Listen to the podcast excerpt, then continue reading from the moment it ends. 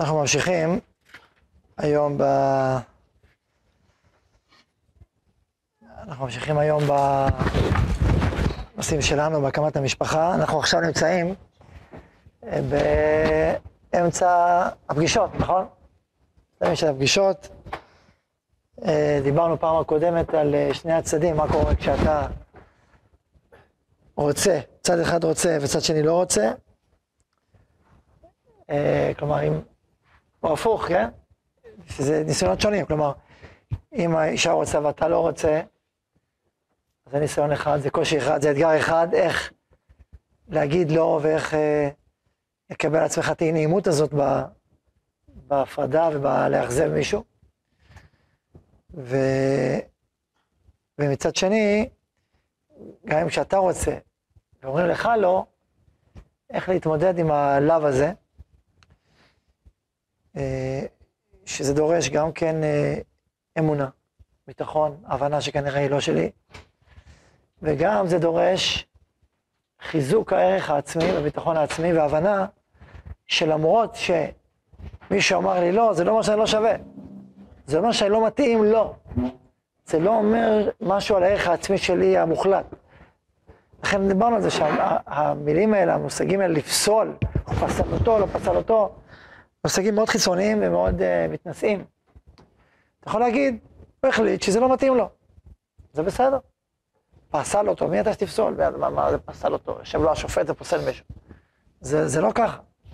ולכן, אה, זאת האמת העמוקה. ולכן גם אם אמרו לך לא, הערך העצמי שלך הוא ערך משמעותי וגדול. אז לא זיהו את האיכות שלך. ומישהו אחר יזהה. סיפר לי פעם איזה תלמיד חכם, מבוגר כבר בן 60-70, אומר לי, תשמע, תדע לך, ספר לו סיפור, הוא סיפר לי שכשהוא יצא לפני 40 שנה, אז היה לו איזה דבר שהוא אוהב, הוא תלמיד חכם, הוא אוהב ללמוד, אבל הוא אוהב לבשל, הוא אוהב לבשל. בדור שלנו זה חזון uh, מצוי, אבל בדור ההוא זה חזון, חזון uh, יקר, זה לא נדיר. ואז פעם, אז הוא יצא עם איזה אחת, והתקדם וזה, ואז הוא אמר לה, תשמעי, אני אוהב לבשל. אמר לו, מה? אתה לבשל? מה, מה זה בישול? מה זה קשור לבן תורה? מה זה קשור לבחור? מה זה קשור לזה? פה, שם? אמר לו, לא. אמר לו, לא. טוב, לא, לא. המשיך הלאה, המשיך הלאה, בסוף פגש מישהי שרצה אותו יותר. היא, הוא רצה אותו יותר מהיא אפילו, הקודמת. והוא לא יודע להגיד לה, להגיד, לא להגיד.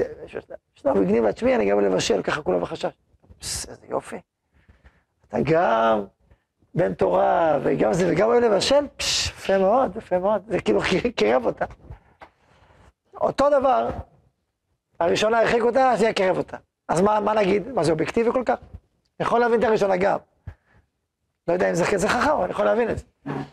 אבל גם את השנייה אפשר להבין. אז אז מה זה בעצם מה לומר? שלפעמים זה שמישהו אומר לך לא, אז זה לא אומר ש... שזה דבר רע דווקא. זה אומר שזה לא מתאים לו.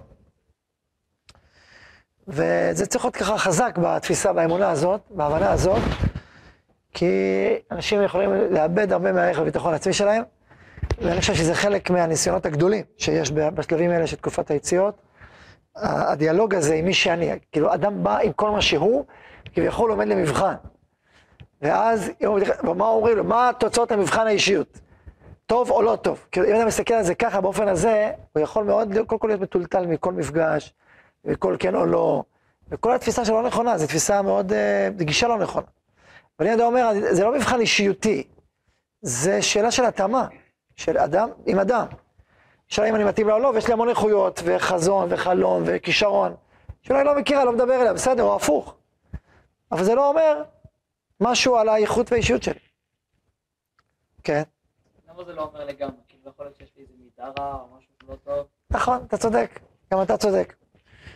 וזה נכון שלכל, שזה לא מוחלט מה שאמרתי עכשיו. ואם אדם, קורא לו יותר מדי פעמים שאומרים לו לא, נניח הוא נפגש עם עשר, עשר בנות, וכל העשר אמרו לו אחד לשני לא. אז הוא כן, זה כן אומר לשאול שאלה. זה לא אומר שהוא כבן אדם לא שווה, זה קשקוש, ברור שהוא שווה, מה זה לא שווה? כל אדם, יש בו איכות, יש בו נשמה, יש בו כישרונות, זה לא שאלה. אלא מה? יש, השאלה היא, אולי משהו בו, זה לא כאילו אחרי פעם ראשונה או אחרי עשר פעמים או שילוב? זה לא כל כך משנה, שנייה, זה משנה קצת, אה, אה, תן לי את הרעיון. אז יכול להיות שמשהו בהתנהלות שלו לא מדויק. יכול להיות שהוא מדי, אה, לא מתקשר מספיק טוב. יכול להיות ש... שמשהו בדינמיקה הבסיסית הוא לא מכיר. יכול להיות שהוא לא בא נקי. יכול להיות, מה, אתה אתה בא, תבוא נקי, תבוא מסודר, תקלח, תבוא, תרגיש את האסתטיקה. להיגיינה, דברים בסיסיים, דברים בסיסיים, יכול להיות שמשהו בבסיסיות הזאת, משהו נאבד ממנו. ויכול להיות שלפעמים זה משהו קצת יותר עמוק, משהו בתכונה, משהו ב... יותר, יכול להיות, אז תשאל. אז במצב כזה אני צריך להתייעץ. לקחת אדם שמנוסה בסוגיות האלה, ויש לו מכיר, ולהגיד לו, תשמע, אני נפגש פעמים, אמרו לי לא, אתה חושב שיש איזה סיבה? אז צריך לחקור אותו, איך אתה מגיע, מה אתה אומר, מה בפגישה האחרונה. יכול להיות שהוא נפגש עם אה, סוגה שלא מתאימה, מה שנקרא ז'אנר, אולי הוא, הוא בחור שרוצה לעבוד רוב יומו ולקבוע עתים לתורה שעתיים ביום. הוא נפגש עם בחורות שרוצות רק מי שלומד כל היום. אז ברור שיגידו לו לא, יכול להיות שהוא לא בכלל לסוגה שלו. ניתן דוגמה יותר אה, קלאסית, אם אדם הוא, אם אדם הוא אה, עם אוריינטציה חרדית באופיו, ולכן הוא רוצה חרדיות כאלה, אבל הוא, הוא נמצא בישיבה ציונית. וכל פעם יושב אומרים לו לא, אתה בישיבה ציונית, אז בסדר, אתה, יש פה איזה בעיה, בעיה חברתית, כאילו סוציולוגית, אז צריך לזה פתרון. או שתעבור לישיבה חרדית, או שישיבה שקורה בחליפה, אולי זה יפתור את הבעיה, או לא יודע, כל מיני פתרונות כאלה ואחרים. זוכר פעם סיפור, היה אחד, שמישהו הכיר לו איזה מישהי, אבל הוא לא, הוא הכיר אותו, אבל הוא הכיר אותה ככה כללית. ואז הוא סיפר לי ש... טוב, הוא מתקשר אליי, הוא אומר לה, כשהציעו לו, הוא אומר, אתה לא מכיר אבל אותה כל כך, כן, אני מכיר אתכם, זה יכול להיות מאוד טוב. וזה... אז בטלפון אני אותו, תגיד לי, איך אתה לובש? אתה לובש שחור לבן או צבעוני? אומר לה, לא, אני צבעוני, שחור לבן תמיד. רגע, אז אתה, אתה לא שחור, אז רגע, אז אתה לא, אתה לא בחור ישיבה בעצם. לא, אני בחור ישיבה. רגע, ברסלב או לא ברסלב? אני בעד ברסלב, גם לא בברסלב, אבל... לא, אתה ברסלב ור, זה כאילו זה או לא? שעה הטריחה אותה, אז אמרה לו לא. סיפור שהיה. כי יש לה איזה סטריאוטיפ, היא רצה איזושהי דמות, וזה לא הדמות. לא משנה שזה חיצוני, ההוא צדק אולי שאם היו נפגשים, יכול להיות שהייתה מצליחה ללכת מאחורי החזות. יכול להיות. לא בטוח, כי אם הייתה כל כך מתפלפלת מה...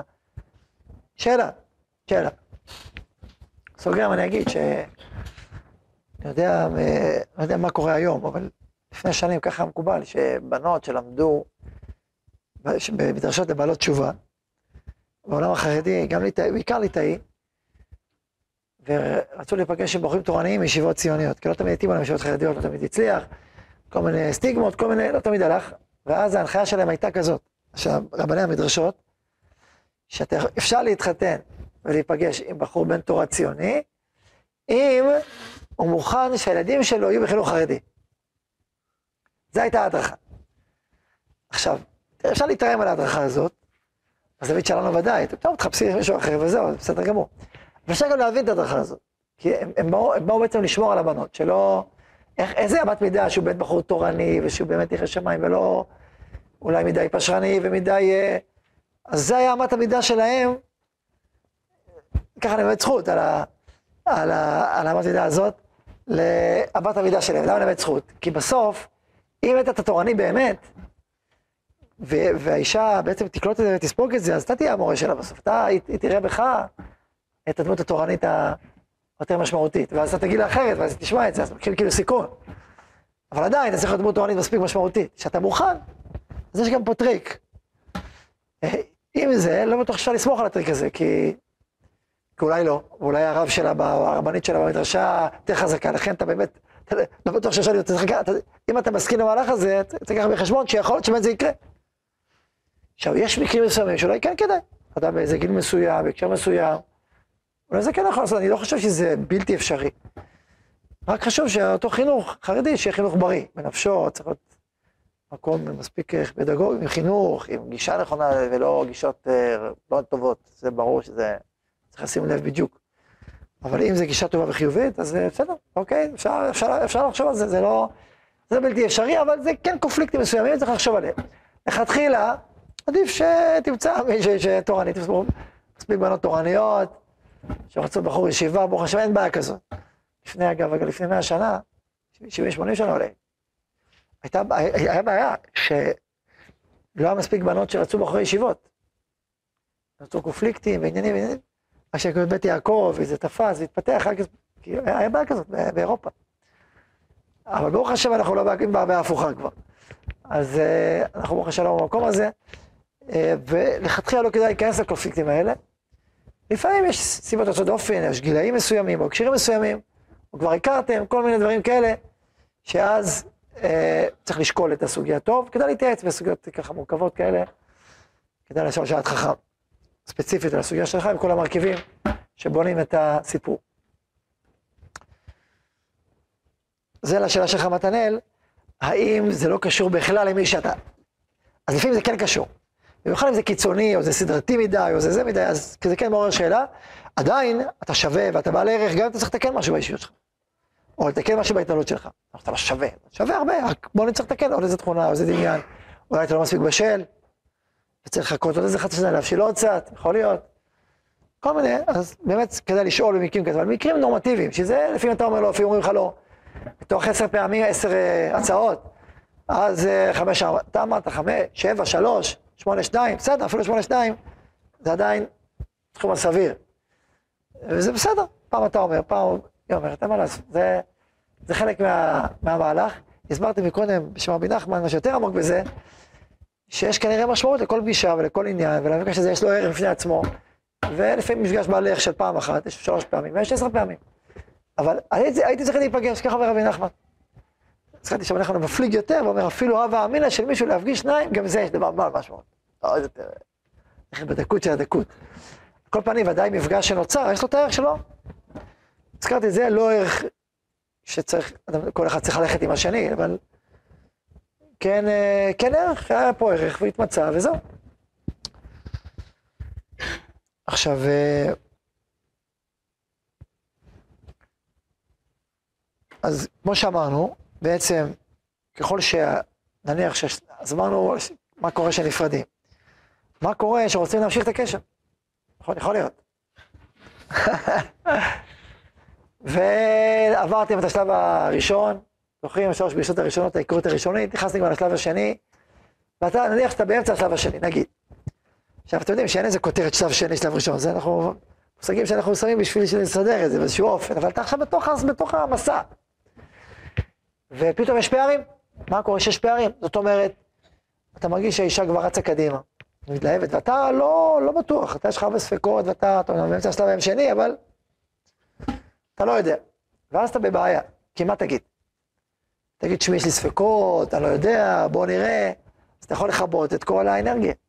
אה, אתה לא יודע, אז היא גם הלכה ללכת אחורה, ללכת אחורה, כאילו אתה מצנן את כל האירוע. עכשיו, ואם לא תגיד, גם זאת בעיה. כי כאילו אתה משדר הכל נחמד והכל טוב והכל זה, ומתחיל לדמיין, והנה עוד שנייה אנחנו מתחתנים, ו- ולא, ויש פער, והפער הולך וגדל בעצם. ואז מה יקרה? יבוא לזה חמש פגישות, תגיד, תשמעי, לא מתאים. מה? כאילו כל החלום מתנפץ באחת, וזו אכזבה מאוד גדולה, פגיעה בה, פגיעה בה מאוד גדולה. אז גם זה בעיה. אז לכן זה קונפליקט, כי כל צד שאתה בוחר, אתה תקוע. להגיד זה בעיה, לא להגיד זה גם בעיה, אז מה עושים? שאלה, שאלה, שאלה מצוינת. תשובה, הדרך, דרך המומלצת בקונפליקט כזה, זה לדבר על הקשר מדי פעם. זאת אומרת, אמרנו, אחרי השלב הראשון אתה נכנס פנימה בלי לדבר על כל פגישה, עכשיו אתה, נגיד, אחרי ארבע, חמש, שש פגישות, אוקיי. אפשר לדבר על הקשר. אני רוצה לדבר על הקשר בינינו. אוקיי, תמיד זה זמן מאוד, אל לדבר על הקשר, זה ככה עדין. אם עושים את זה לקראת סוף איזה פגישה, אפשר גם באמצע. אה, נשמח לשמוע. אז גם כשאתה רוצה לדעת איפה היא נמצאת, אתה רוצה לשמוע איפה את נמצאת בקשר, איך את רואה את הקשר, או היא שואלת אותך, איך אתה רואה את הקשר, איפה אתה נמצא, איך אתה... זה שאלות טובות. ופה צריך להיות, אה, צריך להיות חכם בניסוח. זאת אומרת, אם אתה אומר בשפה כזאת, תשמעי, אני ממש לא יודע מה לעשות, יש לי פה המון בעיות ושאלות, ובכלל אנחנו לא מתאימים באלף צורות, או ת, ת, ת, תגדיל ותעשה ותגיד לה, בכלל את מדברת איתו לעניין, וכל מיני... אם, אם נגזים קצת, כאילו, אתה מדבר בחסרונות שיש לה ומישהי, אז מה אתה עושה? אתה בעצם מפרק את הקשר הרבה פעמים, אתה מחבל בו בצורה מאוד קיצונית. אז מה תגיד? מה לעשות? אתה, יש לך באמת שאלות, אתה באמת לא יודע עוד. תשובה. צריך לדבר בשפה חיובית, ולהגיד לה, תשמעי, הקשר הזה מאוד משמעותי לי. פוגשים הרבה פעמים, אני רואה בך המון דברים טובים, אבל אני מרגיש שאני צריך עוד זמן. יש דברים שלא ברורים לי עדיין. גם אם זה נגיד, נגיד שבאופן רגשי אתה מרגיש שעוד לא נפתח, תגיד, הלב שלי עוד לא מספיק שם, אני רוצה יותר. ולכן אני חושב שכדאי, אני בעד להעמיק את הקשר הזה. אני רואה, יש לו פוטנציאל טוב, יש יש יש לו משמעות, קשר משמעותי, ואני רוצה להעמיק אותו, אני רוצה להגיד, לו, כמו שהמצב עכשיו, נכון, אני עוד לא בשל לחתונה. צריך עוד זמן, יש עוד חלקים שצריכים להתברר. זה יכול להיות עניינים uh, כלליים, הבנה איפה את נמצאת בכל מיני uh, שאלות uh, של בית ושל חינוך ושל uh, תורה ושל הלכה. זה יכול להיות uh, עניינים רגשיים, זה יכול להיות דברים אחרים. אבל אני, אני, יש לי דברים שלא מספיק בהירים לי, והייתי רוצה להעמיק את הקשר יותר. האם זה מתאים לך? עכשיו, שפה כזאת, מה היא בעצם אומרת? היא בעצם מביאה את כל מה שיש. היא גם אומרת שיש עדיין חלקים שעדיין לא קיימים, אבל היא, אבל היא חיובית, והיא רוצה להעמיק את הקשר. עכשיו, אם הצד השני רוצה, 90 אחוז שהוא יגיד שהוא רוצה. למרות הסיכון שהוא מבין שהוא קיים. כי אתה רואה דברים טובים, ואתה רוצה להעמיק את הקשר. אם מישהו רוצה אותך, בטוח הוא ירצה. זה 90 אחוז. ואם 10 אחוז הוא לא ירצה, בדרך כלל יש סיבה. כנראה, כנראה שהוא נפגע, כמה, כמה פעמים שהוא חשב שכן, ואמרו לו לא. ואז הוא לא רוצה לקחת צ'אנס, זה יכול להיות דבר כזה. זה נדיר, כי אם הוא, אם הוא רוצה באמת מה הוא, שותה להפסיד. מי שותה להפסיד? עכשיו, אם הוא בעצמו לא רוצה, אז הוא יכול להתעלות על זה. אה, אתה אומר ככה, אז לא, לא, זה סתם תירוץ. כלומר, לדעתי, הסיכוי להפסיד באמת, בניסוח כזה הוא מאוד קטן. צריך לדעת את זה, גם ריאלית. עכשיו שוב, יכול להיות שמדובר או על בן אדם שנסרט, כאילו, נפגע פעם, ולכן הוא לא ירצה יותר להמשיך בגלל הפגיעה, הפחד שלו להיפגע, או סתם איזה אדם שעצם זה שיש ספק, זה לא מתאים לו, לא יודע, זה לא מעניין, מה זה ספק, מה, אדם שאין ספק מה. אבל נגיד שהוא חושב ככה, אז הוא יברח. זה יכול להיות, אני לא אומר שאין דברים כאלה. מאידך, זה סיכויים נמוכים, ורוב הפעמים, לדעתי המוחלט גם, ירצו להמשיך. ואז אתה שם את עצמך במקום, איפה שאתה נמצא, אתה לא, אתה לא משלה, אתה לא לחוץ שמא היא באשליה. ואתה שם דברים על השולחן, ואתה שם את ה- את ה- את המקום, ופה אני נמצא. אם היא תגיד לו, אז היא תלך, שתלך, מה לעשות? מה לעשות? יש לך סיכויות אמיתיים, נו מה, אתה רוצה להשלות אותה, ואתה רוצה להשלות אותה ודרך זה לקחת, לדעתי זה לא כדאי. אם אתה רוצה להיות נינוח, ושאלה עם עצמך, וחיובי, אז אתה צריך להיות, אה, אתה כל הזמן להילחץ, וכל פעם לשאלה הזאת אתה מנסה לברוח. לכן, אני לדעתי, הדרך שאמרתי עכשיו היא הדרך המומלצת בדרך כלל, והיא גם עובדת בדרך כלל לפי, מה שאני מכיר. עכשיו, אה, אה, באופן טבעי, עכשיו, פעם הבאה, עכשיו, מה יקרה, אתה מגיע פעם הבאה לפגישה, ואתה יושב, אוי, להתלהבת, והיא בעד. ואתה רק לפני שבוע אמרת לה, תשמעי, אני באמצע. אתה עוד פעם שואל את עצמך, רגע, אולי לא שמה לב מה אמרתי. אני אומר, לא צריך להגיד לה כל פגישה, את זוכרת שאני בספק. שלא תדע, כל מתלהבת, זוכרת שאני בספק. תן לה. אתה מוציא את כל, האוויר, יושב את כל האנרגיה. היא מתלהבת, בסדר, אמרת לה. אבל לא הייתי מתאכזב, מה לעשות, היא ילדה גדולה. וכדאי שהיא תהיה גדולה, אחרת אל תתחתן איתה. בשלב הזה. ולוקחת אחריות, כאילו אדם שבא להתחתן, הוא יודע שיכול להיות שכן, יכול להיות שלא. זה לא אחריות שלך, זה, זה הסיפור, זה הקונספט, ככה זה בנוי. ואם היא תתאכזב בסוף, בסדר, זה כואב, אתה, זה יכאב לך, כי אתה רוצה לאכזב אף אחד, אבל זה לא, אתה לא אשם, אתה לא בעיה. אתה לא אתה בסדר גמור, ואוקיי, יכאב לך, זה קשר למחילה, במקום שאתה לא רוצה לצייר אנשים, נדבר על זה עוד רגע, אבל לא, במקום שזה משהו לא בסדר. זה בסדר גמור. גם אם היא תגיד לך אחר כך זה לא בסדר מצדך, זו טעות שלה. טעות שלה, אני אמרתי, הסברתי, מה אני צריך כל רגע להגיד? מצד שני, אחרי איזה תקופה, ואתה מרגיש ששוב נפתח פער, עוד איזה ארבע, חמש פגישות, וכבר עוד פעם, אפשר להבין, אתה יכול עוד, ואתה עוד פעם מרגיש את הפער יותר מדי, אז אתה יכול עוד פעם להגיד. עכשיו תראה מה היה, אם בחמש, שש, שבע פגישות התקדמת, תגיד, התקדמתי הרבה מאוד, אני רוצה, אבל צריך עוד זמן. אם לא התקדמת, אז שאל את עצמך אם יש באמת סיכוי או אין סיכוי.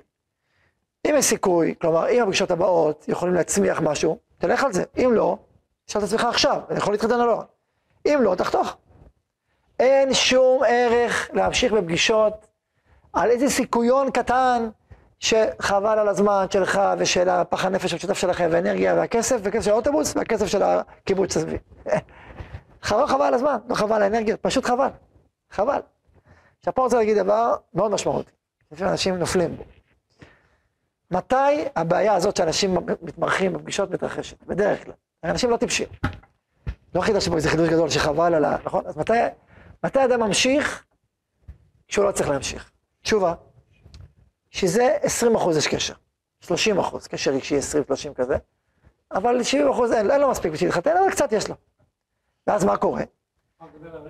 רגש, בעיקר, מנסים לזה בעיקר זה רגש. אה, שכל פה, שכל הרבה יותר קל, כאילו, בוא נברר, אני אשאל, אני רואה.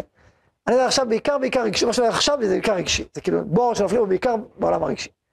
יש קצת רגש, מסוים, יש התאמה שכלית, זאת אומרת, אתה מבין שאתם מתאימים, ויש פה פוטנציאל. תיאורטית אם הרגש יתפתח, אז אולי תוכלו להתחתן. אז אתה... וכבר הלכת כבר שמונה, עשר פגישות כבר. עכשיו, עכשיו מה הבעיה? שכבר ניסית את כל האפשרויות, וזה לא מתקדם. בוא נדבר על אפשרויות מסוימות בשביל לקדם, זה לא מתקדם. ואז אתה בקונפליקט, כי אם אתה תגיד לו, מה קורה? אתה בעצם מוותר על 30% שיש לך, 25% שיש לך. אבל גם להגיד, כן, אתה לא יכול, כי זה לא מספיק. זה מעט מדי, זה לא מספיק עמוק, זה מספיק משמעותי. אז מה עושים? ממשיכים. במיוחד שקשה לך לוותר על ה-20% האלה. זה הסיבה. עכשיו, ואז מה, מה, מה המענה למצב כזה?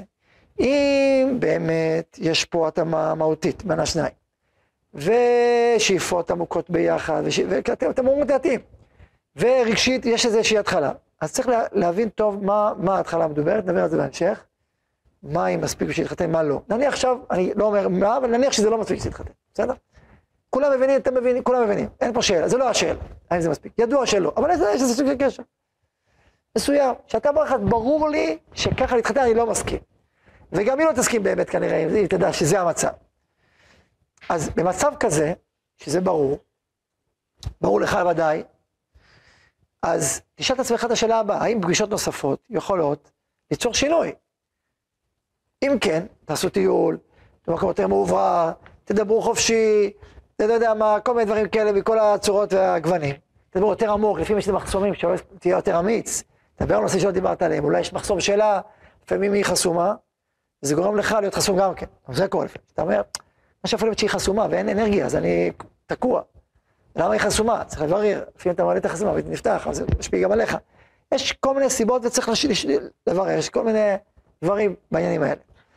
אבל נניח שכבר מיצאת, עכשיו לא דיברתי על הדברים האלה, אלא דבר על ה... נגיד שכבר מיצאת. ניסית פה, ניסית שם, דיברת, הלכת, הלכה להתייעץ, הלכה להתייעץ. זה כבר פה, זהו. רואים פסוקים, אומרים היום, במיוחד אנשים קצת גדולים, שבחופה, עובדים בחופה, פה אבי הכלה, אבי החתן, המטפלת של הכלה, המטפלת של החתן, המטפלת של הכלה, המטפלת של הכלה, המטפלת של החתן, היועצים, שלושה יועצים מפה, שלושה יועצים מפה, בישיבה, עובדים תחת החופה, השושבינים, בדור שלנו. אבל בסדר, אני אומר, זה מה שצריך. הרבה פעמים זו דרגה גבוהה שאנשים מחפשים היום, ולכן צריכים, אה, צריכים אה, הרבה שושבינים.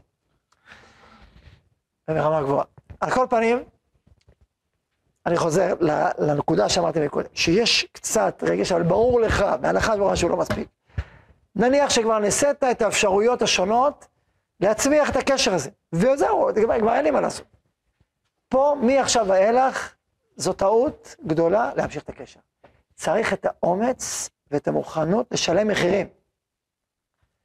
לבוא ולומר, כן, אני מפסיד עכשיו את ה-20 אחוז, וזה מצוין. ה-20 אחוז האלה הם האויב שלי ושלה. הם לא הבשורה, הם לא התקווה, הם האויב, והם מבזבז הזמן, האנרגיה והכסף הגדול שלי עכשיו. באיזה שלב מה? בדרך כלל מה שאני אומר עכשיו זה יוצא בדרך כלל בשלבים. או אמצע השלב השני, או בשלבים, בשלב השלישי באיזה מקום. פה או פה.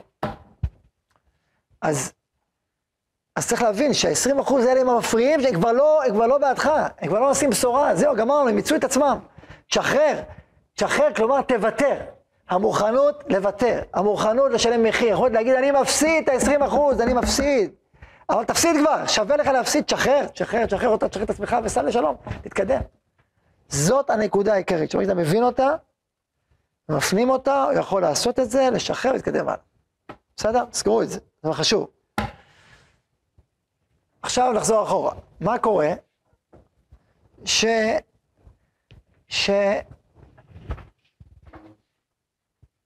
כן אפשר אולי להצמיח את הקשר. וכן, אה, אז מה עושים? אה, אז פה, פה כבר נתחיל לדבר קצת,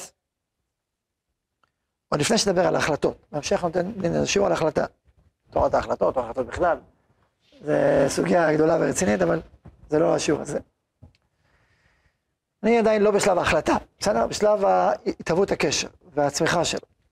אז בשלב הזה, כאשר, אז השאלה נשאלת, כבר ברור, אז אה, כאילו, קודם כל שאלה, בוא נגיד, שאלת ה... אומרים שכל רגש, אני לא כל כך אוהב את ההבחנה הזאת. זו הבחנה נכונה, אבל לא, לא מספיק משוכללת. אני אסביר. כשאתה אומר רגש, מה זה רגש? רגש זה רק אהבה? משיכה? התחלנו לדבר על זה פעם הקודמת, נכון? לפני, פעמיים. אמ, לפעמים כשאדם אומר רגש, הוא בעצם מתכוון למשהו אחר לגמרי, או בעצם המציאות היא משהו אחר לגמרי. לפעמים הרגש שלך הוא בעצם ה... ה... הדרך הפנימית של האישיות שלך להגיד שמשהו לא מתאים. לפעמים רגש הוא לא כאילו דבר כשלעצמו, במובן הזה שיש פה קשר, אין פה קשר במובן הרגשי, אהבה, משיכה וכולי, אלא הוא בעצם סוג של אינדיקציה פנימית שיש פה חוסר התאמה. והרבה פעמים, וזה תמיד מורי הרב רחל, שיחל לכם טובים, תמיד הגיש לנו את זה ככה בצעירותנו, שהנפש גם מדברת. לא רק כאילו ההיגיון, או... נפש זה סוג של דיבור.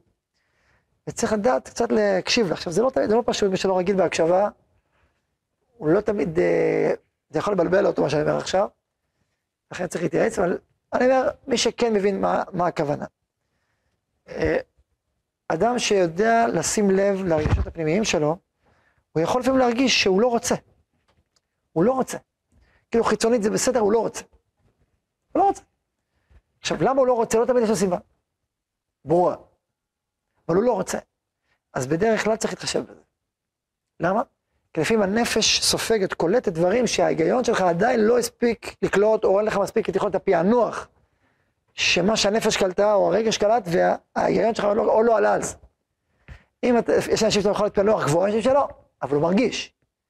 ולכן, גם אם, גם אם שכלית, כאילו פשוט, באופן פשוט, אתה אומר, הכל טוב, אבל פנימית או רגשית, משהו בך אומר לא, אז לא, אז לא. מה? מה זה הפוך? שנייה, שנייה, עוד לא מיציתי את החלק הזה. עכשיו, תשאלו אותי שאלה. מה? לפעמים, לפעמים יש טעויות, לפעמים רגש מושפע מאיזשהו דבר שולי וצדדי. מה, היא בדיוק לבשה נעליים שלא מצאו חן בעיניי, והזכיר לי את, אני יודע מה, את המורה, מקווה שלא היה לכם מורות, מורה מסוימת, כזאת, זה שהייתה, הייתם מתקל איתה, וה, והנעליים הזכירו לי את המורה, ולכן אמרתי לו לא, כמו ששם, זה בשמות. השם הזה לא מוצא חן בעיניי. הרבה פעמים זה, זה, זה בן אדם שנפגשת איתו פעם, שיהיה לך איזה רושם שלילי, ומאז השם הזה נתקע בך עם אסוציאציה שלילית, וזה נגמר, זה נצרב בך. זה סתם שולי קשקושים, מה, בשביל איזה בן אדם שפגשת פעם, באיזשהו דבר, אז לכן אתה אומר, לא, מה זה בכלל, אה, זה בכלל לא נכון, זה טעות. אז כאילו עכשיו אני כאילו אמרתי דבר והיפוכו, נכון?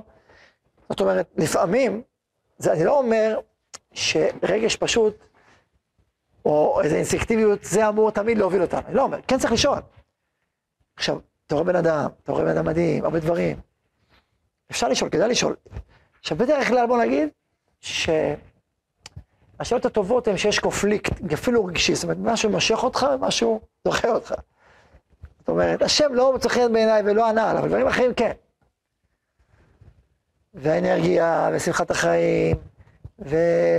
יכולת התקשורת והחברות שיש פה, ו... זה טוב. אבל מצד שני יש משהו מפריע לי, מפריע לי. אז כשיש קונפליקט, כן שווה לברר. מה מפריע, מה... עשה לך רב וקנה לך חבר. אפשר לשאול, כמו שאמרתי פעם, בלי שמות. אין צורך בשמות, זה סתם לשון הרע, זה סתם לא טוב, רק אם זה לתועלת. בלי שמות. עשה לך, וקנה לך חבר, תשאל, תתייעץ, תברר עם עצמך, עם הורים גם אגב. רב אברהם, זכר צדיק לברכה, הרב שפירא. היה אומר שטוב מאוד להתייעץ עם ההורים. כלומר, ההורים רוצים את טובתך ממש, באמת, בכל ליבם, תחשוב על זה. שני אנשים מבוגרים שמכירים אותך ואכפת להם ממך. הרבה בחורים לא רוצים להתייעץ, וגם בחורות, לא רוצים. כי זה פוגע בעצמאות שלהם, הם לא זה. אני יכול להבין את זה. אני לא אומר את זה באופן אה, אפשר להבין שלפעמים אה, יש איזה מין מרחק בין ההורים, לא תמיד ההורים מבינים עד הסוף, לפעמים יש איזה מלחמת העצמאות, לפעמים זה מעורבות יתר. יש הרבה דברים שיכולים להיות, שלכן בחורים לא רוצים לזרים, אני יכול להבין את זה. אבל אם, אם אתם בקשר טוב, שווה להתייעץ עם ההורים. זאת אומרת, כשאתם מספיק מעריכים את התקשורת ואת היכולת שלהם להבין אתכם ולהבין בכלל, יש פה איכות של אכפתיות מדהימה. עכשיו, נכון שיש בזה גם מגרעת של מעורבות, מעורבות עם אנשים, התערבבות אני מתכוון. יכול להיות שלאבא, בין אישה כזאת לא מתאים, או לאמא, נורא מפריע לה, לה, לא לך. היא משליכה את זה עליך, ואז נוצר בעיה. היא רוצה דווקא לדעת, ואתה... אז אוקיי, אז זה לא טוב. אז אה, המעורבות הזאת יכולה גם כן אה, לעשות טעויות, או לגרום אה, עצות לא נכונות, יכול להיות. אבל אם, אם אתה לא חושב שזה, שזה שם, אז זה, זה טוב. הורים זה... בכל מקרה צריך לדבר עם ההורים, זה, זה נדבר בהמשך כבר. זה חשוב, ההורים הם חלק מהמשפחה, כאילו, מההורים שלך. נא להכיר, כן, צוחקים. כן, אבל אני אומר, אני אסביר יותר לעומק. גם המשפחה שתקים, יש לה את העצמאות שלה, אבל יש לה את התקשורת עם ההורים. וזה טוב, זה חיובי, זה בריא, זה טוב, זה כן. גם ההורים שלה, גם ההורים שלך. צריך ליצור את התקשורת בריאה וחיובית עם עצמאות וקשר. זה לא כזה פשטני, או קשר או עצמאות, לא. עצמאות וקשר. וצריך ללמוד את הנתיבים, איך עושים את זה טוב, משתדלים. אז גם בהחלטה, שיתוף ההורים, באיזה שלב, איך, מי ומה, אוקיי, זה צריך לדון. אבל עצם שיתוף ההורים ודאי הוא דבר קריטי. האם אפשר גם להתייעץ איתם? זה תלוי. זה תלוי. אמרתי, זה מומלץ כאשר יש באמת קשר טוב, ואתה יכול להרגיש רגוע כאילו בעצות, אז זה, זה יועצים טובים. חוץ מזה, עשה לך רב, עשה לך חבר כמו שאמרתי, לפעמים צריך יועץ גם. יש מקצוע ספציפי לנושא הזה, שמומחה בזה. אה, לפעמים צריך, ואז אתה צריך ללכת, אני מקווה שאתה לא מתבייש ללכת לאיש מקצוע, בכלל, בכל תחום. הכרתי פעם בן אדם, איש מקצוע, אני אלך איש מקצוע. או אפשר לחשוב מי אתה, גדול הדור. מלא אנשים הולכים לאנשי מקצוע, זה בסדר, זה כזה אדם... יש מישהו שיש לו, שיש לו ידע, ויש לו ניסיון, ויש לו כלים לתת לך. אבל לא מכל אדם, כל שכן איש מקצוע. מה רע בזה? זה סתם שרידים חיים של תפיסות לא נכונות, או של פעם, שחשבו שכל פסיכולוג הוא פסיכיאטר, ושהולך לפסיכולוג הוא צריך פסיכיאטר, הוא לא נורמלי, וזה אומר מה הוא אומר עליו. זה שטויות, זה תפיסות של פעם ישנות. צריך, יודע, כן צריך להיות עם שמירה רמה, ושיעזור לך, לא סתם איזה פטפטן ש... אתה משלם לך כסף, ועוד אומר לך דברים שידעת כבר, ואומר לך דברים לא לעניין. לכן גם צריך את היכולת להגיד לאדם לא. כלומר, היית אצל יועץ פעם, פעם שלוש, ראית שזה לא לעניין, תגיד לו לא, לא צריך. אבל הוא היועץ, הוא החכם, אבל לא, גם זה הצד שני לא צריך. היית פעמיים שלוש, ארבע, ראית שזה מדבר, לא מתאים לך, הוא לא, הוא לא מוריד לך, הוא לא מבין אותך, תגיד לו שלום, תחפש מישהו אחר. צריך לדעת לעשות את זה, לחתוך, להגיד לא. סיימתי, אני רוצה מישהו אחר. לא, לא, אמר לי פעם מישהו בחור, שהיה אצל יועץ, אבל לא, לא היה יועץ מתאים. עוד פגישה ועוד פגישה. עכשיו, אחת הבעיות של ההוא היה ביטחון עצמי. ומבנה אישיותי והתבגרות, זה היה נורא קשה להגיד לא ליועץ. התלבטתי אם אני אולי, כיוון שאני עשיתי את השידוך, ולא ליועץ, התלבטתי אם. התחלתי, אפילו פעם אחת התקשרתי ליועץ. כאילו, תשמע, אל תשאיר אותו סתם ככה לא, לא, לא, בסוף הוא עזר אומץ ואמר לו לא, ואז תשמעו את הסיפור שסיפר. מה? אז כן, הייעוץ עזר. אבל סיפר לי סיפור, הוא אמר משפט מאוד יפה. הוא אמר שעומר, עשיתי איתו פגישה אחרונה, אחרי לא יודע כמה חודשים שהיית בקשר, כל, פגישה הוא משלם, הכל. ואז הוא, הוא אומר, כשבאתי להגיד לו את הלא, הוא פתח את הדלת באיזה חיוך גדול. הסרתי את עיניים מהחיוך, אמרתי, אני לא רוצה את החיוך הזה עכשיו. בפנימית, הוא לא רוצה את החיוך. למה? כי מה זה, החיוך קשר אותו, וכאילו גם לא... מה, אני אגיד לו לא אחרי שהוא מחבק, כאילו, הוא נותן איזה אהבה וקשר. אבל הוא הבין שהחיוך הזה עכשיו הוא בעוכריו. הוא, הוא לוקח לו את הכוח להגיד לו את הלא, אז הוא כאילו הסיר את העיניים מהחיוך, בסדר, הוא אומר, תשמע, אני חושב שכדי לסיים, לסיים את הייעוץ, אני תודה רבה שהבאת לי, אבל מעכשיו היה לך, רוצה מישהו אחר. אמרתי לו, אני מצדיע לך. זה באמת uh, כוח וגדולה ואיכות ובגרות להגיד ליועץ לך בפגישה, להגיד לו, תשמע, עשינו כברת דרך, אני חושב שעכשיו הגיע הזמן ליועץ אחר, תודה לך עד היום, ביי ביי. שלום שלום. אני מספר את הסיפור הזה בשביל החיוך, העדינות הזאת של ההבנה שעכשיו, עכשיו לא תמיד החיוך הוא טוב, שים אותו בצד. אז אה, כל זה בהקשר של היכולת להגיד לא ולסיים ליועץ. כן, אפרופו, כן. כן. ויכול להיות שהוא ייפגע קצת. אבל מה לעשות? את צריכה לציין למעט עולם? זה חלק מהחוזה, כי הוא לא כתוב ביניכם. שאתה, הוא פה בשביל לעזור לך, אבל לא בשביל אה, להחזיק אותך אצלו כי הוא רוצה פרנסה. או כי הוא חושב שהוא עוזר לך והוא לא עוזר לך. עכשיו, אני לא אומר שיש לכם פגישה אחת, צריך איזה שתיים שלושה פגישות, תן לו איזה צעד, לי כן נראה לך בהתחלה שזה לא קשור. אבל אם עוד לא הספק בכלל לדבר את השיחה, ועוד לא צריך טיפה זמן בשביל להקשיב, להגיד כמה מילים, פעמיים שלוש רק בשביל, כמו שאמרתי, איזו היכרות ראשונית. אחרת, אה, לא תמיד צריך חכם להגיד לו מיד את הלא, אבל אמרת זה שלב ראשון, ונראה לך לא, לא, לא, לא בכיוון. תגיד לו לא, תחפש משהו בכיוון. טוב, צריך לחזור אחורה, אנחנו מסתעפים. אה, ההורים, אה, רגש, דיברתי, השטח, דיברנו על השלב המטה, 30 אחוז, אוקיי. עכשיו, נשאלת השאלה, אה, התחלתי לדבר על זה שהנפש קולטת. הנפש קולטת דברים שלפעמים ההיגיון לא קולט, וצריך להתחשב בזה. מאידך אמרנו שלפעמים רגש קולט דברים צדדיים ולא משמעותיים, ואז אה, אתה סתם, אה, סתם אה, מפסיד משהו לא, לא, לא, לא נכון, לא נכונה. לכן צריך, כן צריך לשים לב. לכן אמרתי שהרבה פעמים במצבים כאלה, יש איזה קונפליקט אפילו רגשי, כלומר יש משהו שכן מושך אותך, משהו שדוחה אותך, ואז אז צריך באמת לנסות להעמיק מה מושך אותי, מה דוחה אותי, מה שמושך אותי, מחבר אותי, זה דברים מהותיים, משמעותיים. מה שמרחיק אותי זה כל מיני דברים צדדים משוליים. אז יכול להיות, צריך, ברגע שאתה עולה על זה, אתה כבר יכול, זה, אתה יכול בעצם לשחרר, להשתחרר מזה, או לפעמים צריך עוד איזשהו פטנט כזה או אחר, להשתחרר באיזשהו, איזה, מה שאתה סוחב איתך. אה, לכן, לכן ברור שההיגיון הוא דבר מאוד משמעותי. אני לא אומר לזרוק אותו, לזרוק את השכל, ממש לא.